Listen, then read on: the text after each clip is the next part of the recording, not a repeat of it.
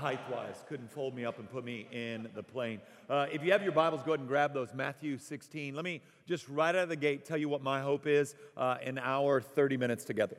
Uh, I, I want to try to encourage you um, by the grace of God to, to have the obstacles that keep us um, from really joining in with God's dream uh, to see those obstacles deconstructed uh, and, and trust all the more in the promises, power, and presence of God in our lives to see happen what God has already told us will happen if we would simply join Him. Um, and so uh, Albert talked about gazing up and, and, and gazing up at Jesus and having to have the angels say, uh, okay, hey, let, us get, let's get to doing what um, he, he's asked us to do now. And what I want to do uh, is try to get you, not in a, di- uh, in a bit of a different way, to actually gaze up um, because I think that part of our problem is we're so busy gazing at our own navels that we've lost the courage to step into wholeheartedly what God has called us to for several reasons, right? And I'll try to outline some of those quickly. Uh, one, right now, there's just not a lot of encouraging data uh, about being a pastor and planting a church. In fact, if you're paying attention, there's a lot of church plants die in the first year. You know, this guy literally died trying to plant a church, right? He was working 90 hour weeks. He came home, went to bed one night, and never woke up again. And then you've got the rise of the nones, and not, not like like Catholic nuns, but like the, those who self identify as I'm nothing. Uh, you've got a growing secularization where like, like, people just don't care, right? Maybe they're antagonistic, but more than likely they just don't care. Uh, and, and on and on I could go. We're just a hyper negative culture. And, and so, what can happen is in the face of that, the fear of failure, the fear of stepping into where you know you're going to take shots, shrinks us back a little bit. And, and then on top of that, there's you, right? Wherever you are, there you are, right? And, and so the thought that the things that we're talking about really, really can happen with you and in you and through you, and it, uh, like it does one of two things. For some of us, that, that's just too much. That's just too hard to believe because we know us. Like we know that we know a lot about things that should be done, although we don't really do them. See, persisters, and most pastors are achieving persisters, um, that, that most persisters have standards for others that they don't necessarily meet themselves. They demand that others do, although they don't. Now, when you're a pastor, a minister, a leader, and that's how you operate, there's internal stress uh, uh, that never ceases. And so, man, it's difficult to kind of dream big when you've got the burnout rate the way it is, you've got the difficulty of church planning to be what it is, especially if you've got your own little, you got your own little kind of holy huddle all built out right now. Where, man, you know, we've got some zeros now, right? We we were like eight people, but now now we got a zero, Pastor. All right, we like at 12 now, right? That's a zero. And then, man, we have 400. Okay, well, we hit a thousand, and so now now I've got to protect this because it's scary out there. Um, I took my daughter to see, this was when she was about six years old, um, the epic play Barbie Fairytopia. And so maybe you've seen it, maybe you haven't, but that was date night for us. So I took her to Target, splurged, uh, let her pick out whatever she wanted, whatever outfit. So she picked out a little outfit, and I might have got myself something. But uh, and, and, then we went to uh, Bass Hall in Fort Worth, and we watched Barbie Fairytopia. And, and so I'm trying to ruin her for any suckers, all right? Like if you're a man, you can come on and approach my daughter and, and let's have the conversation. But if you're a punk, I'm, I'm, I'm destroying it for you right now. So I showed up, brought her flowers, opened the door for her. She tried to open the door, rebuked her. I was like, this ain't about your strength, boo, because I know you're strong is about me serving you and about your expectation in the future that other brothers do this and open the door and let her sit down. And then we drove and, and we get, I had great seats, right? I got a problem with tickets. I, I need, I got a little ADD. I need to be close to the front, like back there. Uh-uh, uh, I'd be checking stuff and writing an email and every once in a while agreeing. So I got to be up here where other people can watch me, not be doing other things, but be paying attention. So we're up front. So uh, Audrey and I sitting there. We're, she's amped. She's got, I, I mean, I don't know if you have little girls, but man, she just had like wonder in her eyes, just couldn't wait. Barbie's gonna be here. That's a huge deal when you're six, right? Uh, and, and so we sit down in our seats, like, like kind of front center, um, like third, second, third row. and, and, and, then it's just about to start, and I realize, oh man, I can see from where we're sitting, you can see um, behind the curtain a little bit. And you can see the stage guy there. Um, you know, hey, Stephen, like, like he's got the stage guy just like telling people, okay, you go to, okay, go on now. Okay, change costumes. Let's get out there. And, and then midway through the play, my little five, six year old daughter looked up at me and the wonderment was gone. And she said, The, the bad guys in Barbie Fairytopia, you probably already know this, uh, are fungus right? Fungus that destroy Barbie land. And, uh, and my daughter looked up at me, wonderment gone, and said, Those aren't real fungus, they're people dressed up as fungus. And, and then, really, for the rest of the play, the magic was gone. The, the rest of Barbie, now, the, the magic was always gone for me, but, um, what, but I'll tell you what did break my heart watching the magic leave my daughter. And then I saw in that moment disenchantment take root. And, and once disenchantment got in there, magic, the miraculous, fairies, gone. They're just people. They're just people dressed up, Dad. They aren't real fungus. And, and I think what I want to try to do is get your heads back up, get your gaze back up. And I've prayed to the Spirit of God that your wonderment would return, that your enchantment would would be replenished and you'd believe in magic again. And so let, us start with this. I, have already given you my outline. I want to talk to you about um, God's power. I want to talk to you about um, God's promises, and I want to talk to you about God's presence. And, and I need to do that uh, more quickly than I normally would. So let me, let me start with God's promises. Um, like, like if you want to dream big and you don't want these generic dreams, which by the way, that's brilliant. You got to make it to that workshop. If you don't want generic dreams, you, you want kind of big, God sized, specific dreams, then I'm telling you, you have got to be anchored in the promises of God. In the day in which we live, you're anchored in anything else, you will get mowed down. But if you anchor yourself in the promises of God, because I'm assuming here that you believe them. And if you don't believe them, then I got another sermon to preach, and we ain't got time for that. But, but I want to show you just a couple of my favorites. In Matthew 16, 18, Jesus says this And I tell you, you are Peter and on this rock I will build my church, and the gates of hell shall not prevail against it. Now, there are two things that I'm always drawn through in this text. One, that he's saying this, praise his name to Peter. Because if God can take Peter and do a work of the Spirit that the church is established, and, and, and I, have got some confidence that maybe he can use me. Like, have y'all read about Peter? Like, I, I love me a ferocious man, not the sharpest knife in the drawer. Like, Jesus calls Peter the devil. Now, I've been rebuked by the Lord before. I, I have walked in sin and been rebuked by the Holy Spirit, but I have not yet crossed that line where Jesus called me the devil. And not only that, but, but Peter consistently gets things wrong brazen, arrogant. And all the church planners said, Amen, there's hope for me. Knows how it should be done, is going to fix it all, is going to make it happen. Gets humiliated, gets back up, still arrogant, gets humiliated, gets back up, still arrogant, gets humiliated, gets back up, still arrogant, gets humiliated. And finally, by the time he's an old man, writing in the, the latter uh, letters, he, he seems to have found a, a spot. And, and you get this promise for two things. One, that, that the Spirit of God is going to use Peter, but then on top of that, he will build his church.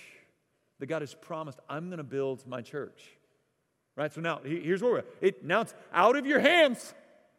I'm going to build my church and I'm going to build it in such a way that it moves forward. It doesn't shrink back. In fact, so violently will it move forward that the gates of hell, hell will be like, oh, hell, and try to stop it by putting up gates. And the gates of hell will not prevail against Christ establishing his church to the end of the earth. Now, why that should be spectacular for us in 2017 is we've watched this and are continuing to watch it. We are in the middle, the already but not yet world of the kingdom. that leads me to the second promise I love to remember and latch onto. It's not really a, a promise as much as it's a picture of what will come because God has said it will be so. In Revelation 7, starting in verse 9, it says this After this, I looked, and behold, a great multitude that no one could number, from every nation, from all tribes and peoples and languages, standing before the throne and before the Lamb, clothed in white robes with palm branches in their hands, and crying out with a loud voice Salvation belongs to our God who sits on the throne and to the Lamb. Now, here's, here's where, where I try to kind of position my mind in the promises of God. He will build his church. And when this run is over, every tribe, tongue, and nation on earth has gathered and is waving Hosanna. Right? Like, so, so I know, I, I know how the run ends. I got 40 years, 50 years, maybe less, but, but I know that however God is using me, however visible it looks, that by surrendering to God's call on my life, whether that be little bitty or big, that in God's eyes, I have been a part of His plan to push back what's dark, redeem and save the lost uh, uh, from every tribe, tongue, and nation on earth. And so if you're camped out, rooted into the promises of God, you will not dream generic small dreams because this is what you're caught up in. This is our story. And maybe you're like, man, you don't know me. I'm some tiny little town in South Carolina. Well, last time I checked, that tiny little town, South Carolina, was on Earth. And Earth was that spot in the middle of the expanse of the universe that God has determined and decided He would let His glory be seen most visibly. So it seems that Podunk, South Carolina is exceedingly significant. Right? Okay, well, welcome. So you've got God's promises. Camp out there. If you go generic, and here's why, like, like, conferences, they're always like, I, I so love the energy you get out, but here's where I think you, you sometimes can get put behind the eight ball. Uh, like, like Albert just got up here, he's like, man, first Sunday I put out like 400 chairs, 7,000 people showed up. It was raining people in our place. And then like, like I got to an existing church and tried to retrofit it, and then we've, we've grown by thousands. But what if it would have gone the other way? Like, am I speaking at exponential if I came in with great specific vision and led boldly and powerfully with my prophetic voice and killed the place? Is Dave calling going, hey, would you do a breakout on how to kill a church that needs to die? My guess is no. My, my guesses are not like, hey, church killer, come, come help them. Come help them. No, they, I, I don't think they would. But, but here's, here's where I want to press upon you. When I'm talking about God's power, here's what I want to try to expose the drift of the human soul is always towards self reliance. No human soul anywhere ever naturally drifts towards reliance on God. Time and time and time again, we want to step away from his reliance and we want to own it and we want to control it. And that's honestly what leads to generic vision. Oh, it worked over there. Let me take it and I'll make it my own. I'll make it work here, right? That, that's you going, I've got this. I don't need the Spirit's power. I don't need the Lord's power. I've figured out the matrix. And listen, even in this breakout, I'm telling you, you take that little thing he did and you don't really bathe that thing in the Holy Spirit, you have not been designed to operate outside the power of the Spirit. It's not what God has called you to. It is not your wisdom, your might, your skill, your oratory flair that transforms lives. You got nothing but the Spirit's power. So we want to camp on the promises and we want to lean into his power. And we see this tate preached on it but then you see it again in acts 4.13 now when they saw the boldness of peter and john and perceived that they were uneducated common men they were astonished and they recognized that they had been with jesus. Now look right at me. That is not a verse that gives you permission to be stupid. Right? I mean i've heard guys preach that way so you don't have to be learned Okay, no, you don't have to be learned, but that's not like, hey, be an idiot because God uses that a lot. No, no, no. The emphasis, the point of the text is the power of the Spirit of God working in ordinary men. That's the thrust of the text, not be dumb. No, so I, I want you to kind of be the best version of you possible, right? You read leadership books, you get on your, your unique design, you figure out your personality. I want you to grow in every possible way you can with an understanding that for all of your giftedness, you might just build a house of cards if not surrendered to the Spirit of God. Right? Happens all the time. And then lastly, God's presence. I love Jesus' teaching here. Here's what John 15 apart from me, you can do nothing. Apart from me, you can do nothing. Presence of God. When we're talking about big dreams and things that hinder us, listen, you're rooted in something other than the presence of God. You're operating in something other than the power of the Holy Spirit, and you're operating out of the presence of God. Then I, I don't know what you're building, but it is certainly not the church. And, and I get it. Listen, pastoral ministry is busy.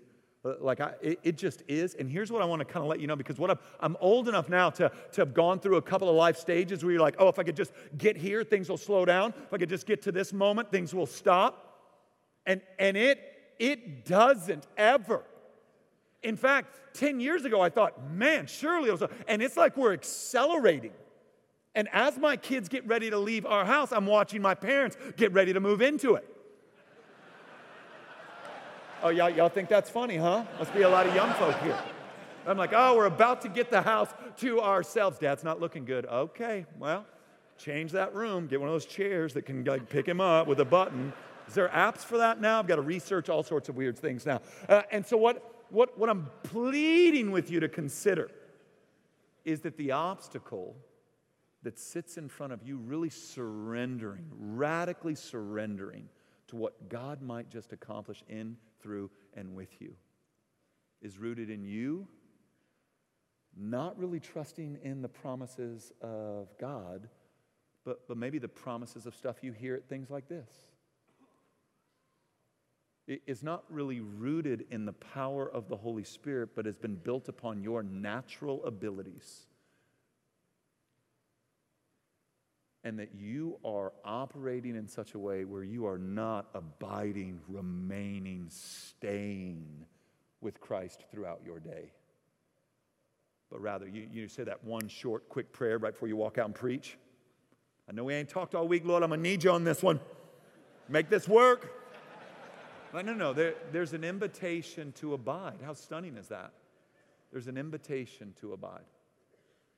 So, how should we how should we think? If, if these are the three things that kind of remove uh, hurdles or remove the, the cap on our dreaming, then, then man, how are we to, how do we kind of really to walk in these things? Well, let me give you three things on, on how to walk in, in the power, uh, uh, in the promises, power, and presence of God. The, the first is um, happily acknowledge your limitations right? So here's, here's what I'm finding 42 in ministry now for over 20 years. Here, here's what I'm learning that in pastoral, I think it's everywhere, but I just noticed it because the domain I'm in is pastoral ministry, uh, Acts 29, 600 and some churches, uh, six continents and growing. And, and what I notice is that so many pastors and ministry leaders have a faux projection of themselves that is not reality. They're afraid, they're weak, they're not sure, they, they can't they can't project anything other than the opposite of that. God knows if, if people were to find out that they were weak and, and not sure, the whole thing would come. You need to acknowledge your weaknesses and be okay with them. Like God hasn't, you know, you know, God hasn't distilled all the gifts and just placed them right in you. No, He spreads those things out for many reasons, which are a different sermon. If there is a creator God, and there is, and God's big plan is to seek and save the lost, to redeem from every tribe, tongue, and nation on earth men and women who will praise Him as we read, as He has promised. Then you do acknowledge your limitations, walk in the lane of your strength, and gather around you men and women who are gifted in other ways, who you respect that giftedness, celebrate it, and move forward. Here's the second thing, and I want to spend just a, a couple of moments here because I think it's going to be so important to you. We have to learn to read the Bible honestly. You tracking with me? Let me, let me try to help. How about this one? We, we love verses on blessing and comfort and tend to completely forget about the ones where God lets us know that in this world we will have trouble. Like it's just such a, it's like something's missing from our brain, and I can say that, that too soon? I didn't, it's been seven years. I thought I could make that joke. All right, so what, what happens is that we, we kind of just forget all about how often men and women in the Bible are like, what is going on? I trusted in your promises. I'm leaning in your power. I've been walking with you. What is this? Like it's just like we've divorced ourselves from the Bible that teaches these things so clearly. I've been teaching through Exodus for the last year at the village, and um, in Exodus, you got to spend a lot of time in Genesis because Genesis comes before Exodus, right? You with me on that? It's Pentateuch, five books, one story. We don't have time. Uh, Exodus 15, 12 through 16 says this, though. As the sun was going down, a deep sleep fell on Abram, and behold, dreadful and great darkness fell upon him. Then the Lord said to Abram, Know for certain that your offspring will be sojourners in a land that is not theirs and will be servants there, and they will be afflicted for 400 years. How long has the U.S. been a country? Anybody off the top of their head? Doesn't matter. Less than 400. But I will bring judgment on the nation that they serve, and afterward they shall come out with great possessions. As for you, you shall go to your fathers in peace. You shall be buried in a good, good old age, and they shall come back here in the fourth generation. For the iniquity of the Amorites is not yet complete. So here, here's my point uh, God just said, hey, 400 years is going to be awful. But then I'm going to come get you. Like, like we, we just don't want to touch that. Now, what we do want to touch is come back to that. You're coming out. You're coming out of slavery. Great possessions. You will plunder the Egyptians. I want to talk about that 400 years. Okay. Um, uh, we were heading on vacation uh, several years ago, and my daughter was in the back seat, and she was complaining about this bump on her leg. And um, my mother in law, uh, we call her Mimi, she came and she was just, we were getting gas, and she was like, You guys be safe when you're driving. You know, there's too late. You got to watch for traffic. Please get in the right lane when you're right. And I don't know if your mother in law is like that. Mine, mine is. And, and she pointed to my daughter's leg and she said, That looks like a boil. So, you, you know what happens when you got like a six year old in a car seat? She's like, What's a boil? What's a boil? What's a boil? Mimi felt she's like, yeah, it's hot. That's a boil. They're probably gonna have to lance it. What's lancing it? What's lancing it? And then my mother-in-law said, well, what they do is they'll just take like a, a scalpel and they'll just cut it open and then they'll let it breathe and it'll be fine. So then the whole way to this lake house, we're going. My daughter's in the back going, I don't want him to cut my leg. I don't want him to cut my leg. I don't want him to cut my leg. I don't want him to cut my leg. And I'm going, I'm going to strangle Linda Welch Walker, right? Uh, and then we get there and she's got a fever. And so I have to take her to the hospital, right? In this little lake community. And we get to the hospital. And this poor kid doctor, I mean, he didn't know what we'd been through. He walks in, he's like, Yeah, it's a boil. We're going to have to lance it. And now my daughter, freaks out. I mean, she's freaking out. So they've got like a nurse on her, but she got some Chandler blood in her. Ain't gonna take more than one nurse. And they got a nurse trying to hold her down. Doc's coming in, putting on deals. And, and so I had to sit on my daughter's waist. I had to put my forearm in her chest and pin her to the bed. And I don't know if you're a daddy, but that's hard and she's screaming and looking at me like, What the hell are you doing? and that doctor stuck that scalpel in her leg, opened it up, let it breathe. See, I knew she had to have that to live. The doc knew that she had to have that to live. Everyone with vision could see she needed that to live. She couldn't see it. Listen to me, when I'm saying read the Bible honestly, I'm asking you not to be surprised by difficult days. Look at me, they are coming for you. Don't be surprised by them, but don't hate them. Lord's at work in the mess. You're going to give it a go and fail. Somebody's going to betray you. These things happen. That, that's why. That's why you got to keep your eyes on the cross. I mean, you want to talk about a plan that went a little bit differently than everyone thought, right? I mean, you go get into John um, 14, 15, 16. Watch how confused and disoriented. What? Who? No way. No, let's read the Bible honestly. We live in a Genesis 3 world. Suffering never takes God by surprise. And He'll use it to cut from us what will ultimately destroy us and put into us the life we need. My last point it's not even a point. Here's what I want to do I want to give you a couple of seconds because this is a rare moment where we can just kind of be quiet for a second. And there'll be a lot of people that get up here and preach and speak, and a lot of workshops. And, um, but, but really, what I want you to do is just for a second, before we really get going, I want you to kind of take some stock of your own heart, of kind of what's going on, you, like what you've come in here, what your expectations are. So, so why don't you do this? Why don't you bow your heads, close your eyes? It's a very um, Easter thing to do, but I want to just ask you a couple of questions.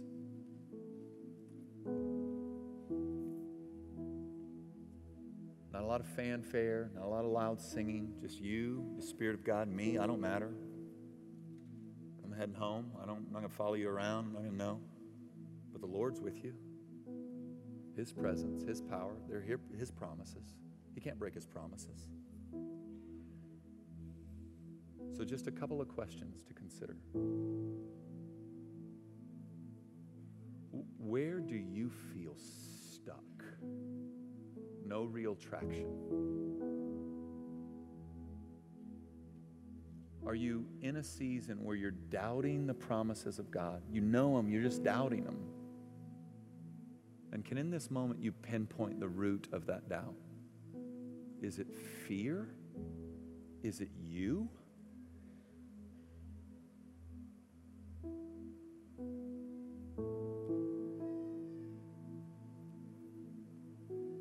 Or, or what about, is it God's power that you're not leaning into?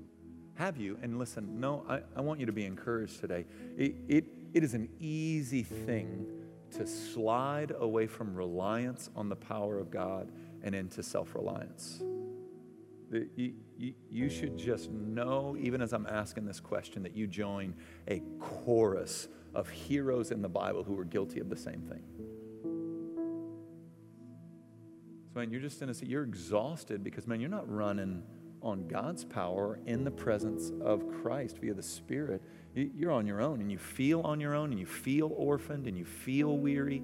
And there's a reason that you're a, a good sized church with resources that won't multiply because you're so terrified that you can't handle it, that you won't be enough, that this is too risky. Do you, you see how, if you're not rooted in the promises, leaning into the power and trusting the presence, that it that sabotages the very mission that God has for you while you're here? Or lastly, and this is such a, you, you probably think this is a simple question, but man, how's, how's your relationship with Jesus? It's not uncommon to become an expert about him, but stop hanging out with him. Don't Facebook stalk Jesus.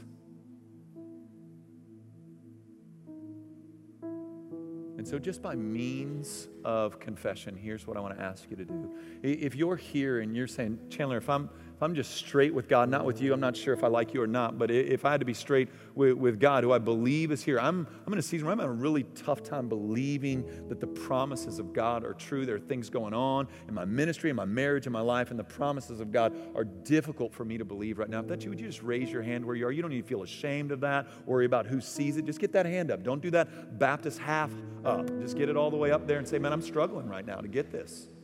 Again, you're joining a host of people. Praise God. Why don't you put your hands down? Secondly, if you would say, no, no, no, I, I'm, i think I believe uh, th- those promises, Matt, but I am, man, I have drifted into self reliance and I feel orphaned and powerless and weak and like all of this is on me and it's starting to feel crushing. And I, man, I am not walking in the power and presence of God right now. Would you raise your hand? Say, man, I'm trusting in me. Okay, praise God. When you put your hands down, here's what I want to do. I want to just pray a blessing over you. I mean, there were just hundreds of you that are just weary and exhausted. So you need to be, look right, you need to be encouraged that you are not alone. And that we have the opportunity now to repent. And even we don't know the way out, we can just go, God, I don't want to, this is not what I want. I want you. I want to believe your promises. Help me. I want to lean into your presence and your power. I know I can't do this. I can feel that I can't do that. I want to train wreck my life and I want to train wreck this church. I want to trust you and submit to you. You have that opportunity right now. So, so don't let, let's put down the faux self for a second. God's already outed you in the cross, Pastor. nobody's fooled? You just think you're fooling. That's exhausting stuff. Let me pray a prayer of blessing over you. Then we're going to sing a bit. And I want to encourage man, you need to confess to people, people you trust. If you don't have somebody you can trust, find somebody that, that's here for Exponential and just grab and go, man, I just need to talk to somebody. Man, I am orphaned and exhausted. Let me pray. Father, I pray a blessing over these men and women. I just ask for those who, who, just said, Man, I'm, I'm struggling to believe in the promises of God. Will you just flood their minds right now, Holy Spirit of God, with those promises you have already fulfilled in them? And I pray for those who stood up to me. I am weary and exhausted.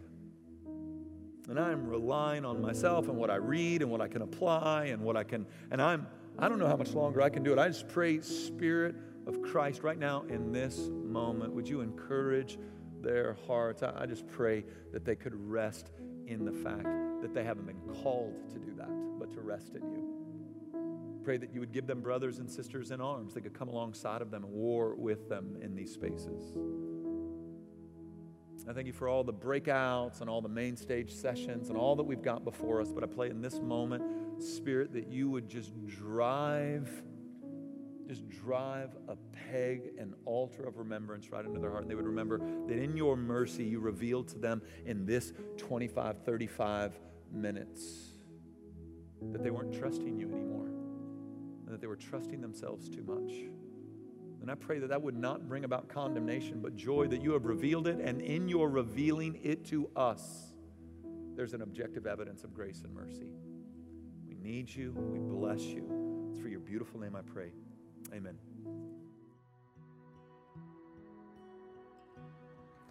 Let's conclude our time in prayer.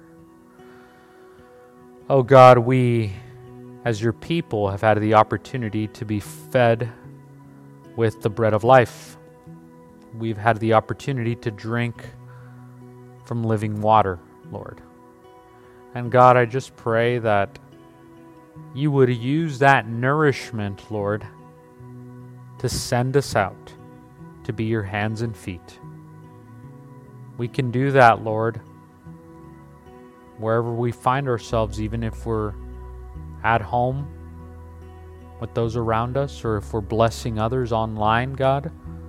There are so many ways that we can continue to be your hands and feet, oh God, to speak your life into any given situation, even this one that we're in, Lord. And God, we just pray surrender today. We want to surrender to you and pray that your will would be done. Align us with that will this morning, God Almighty. Lord, we want to be able to grow into the people that you created us to be, into the men and the women that have been called for purpose, Lord that have been called with a new identity, marked by you, Lord, marked by Christ. Lord, make us new. Use this word, use this prayer, use this time of praise, Lord, to make us new creations that reflect Jesus. For it's in His faithful name that we pray all of this. Amen.